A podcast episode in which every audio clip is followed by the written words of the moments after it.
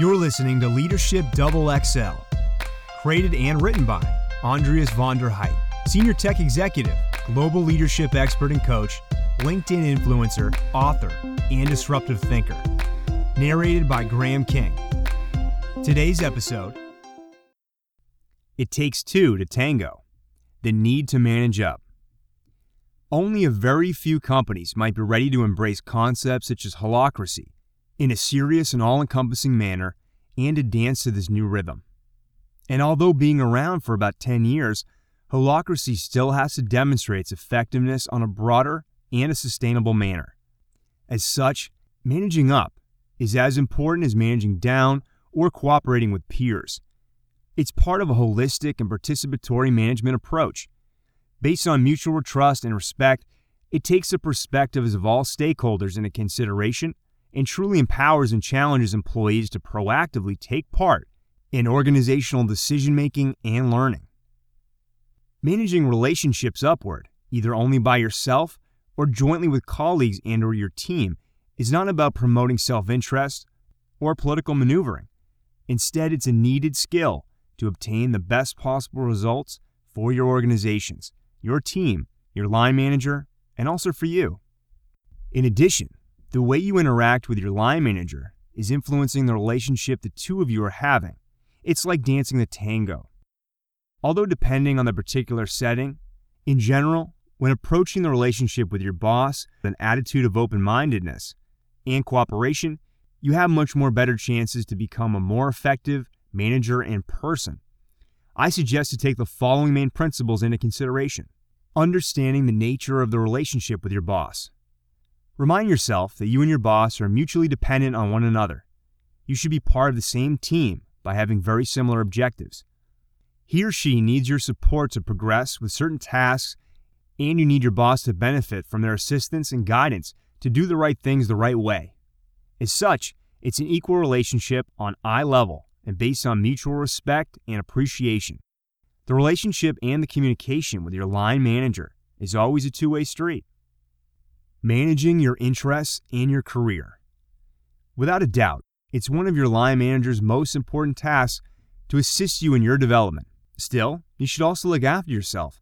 It's what I call the principle of self responsibility and self accountability. It means you're also in charge of your life and, of course, your career. It's up to you to actively influence the development of things and the relationship with your boss as good as possible. You should view yourself as the subject and not as the object. Organizing yourself and your work. You need to be organized in order to be able to become proactive and to have sufficient time and space to manage up. Be clear about your targets, clarify priorities, and constantly differentiate between important and urgent topics. There's no way you can discuss constructively and thoughtfully with your boss. Recognize your needs, strengths, and weaknesses and align them in an appropriate manner with those of your line manager. Jointly define realistic expectations and targets, including deadlines, cost, etc. The magic words are together and realistic. Don't set expectations too high.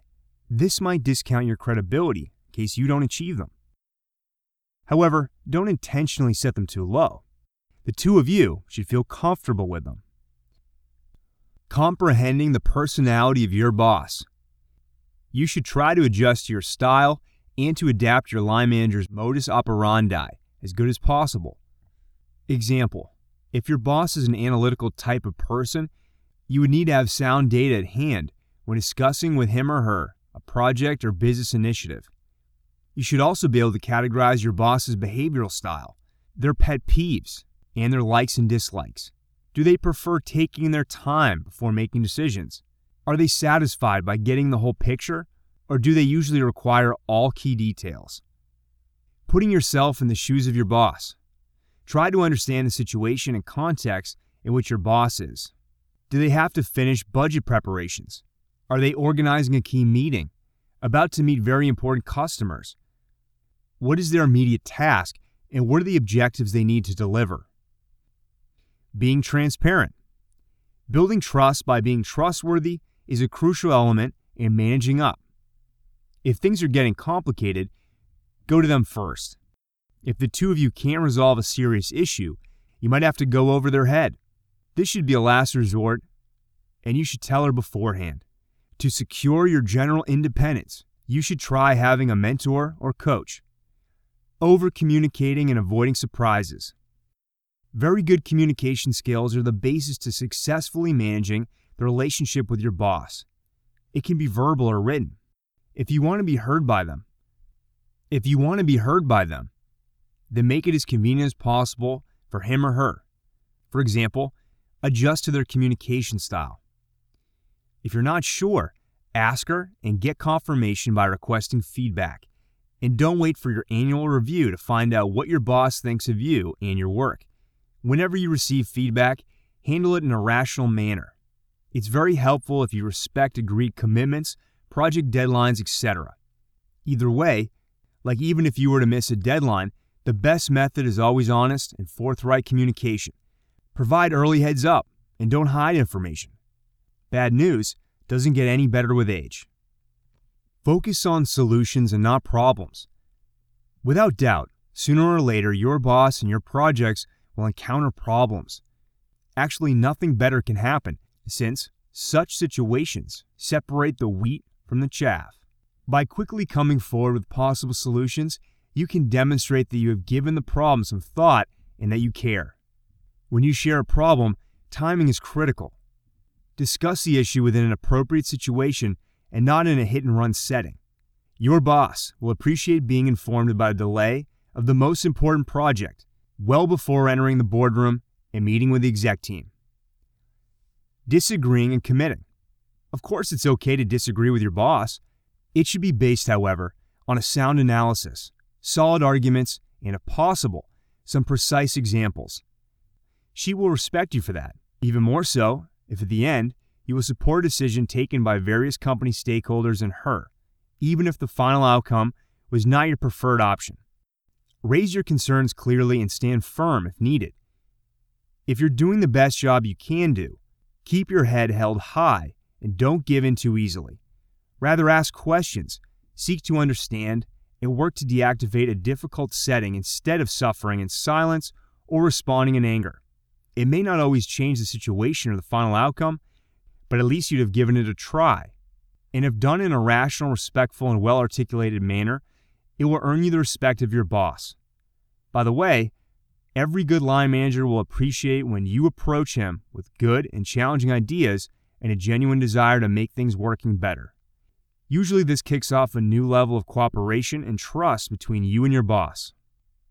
It takes two to tango. At the end, however, it is crucial to stay true to yourself to stay authentic and not to violate and to ignore your relevant core principles. You should not give up your essential beliefs and convictions to get along and to work well with your line manager.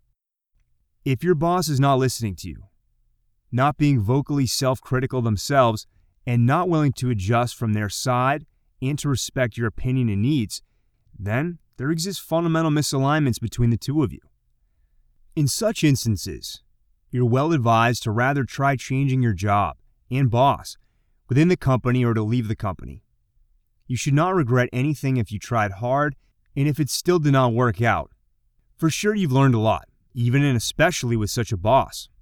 And you know that they don't deserve you. Others will appreciate your talents. Thank you for listening to today's episode.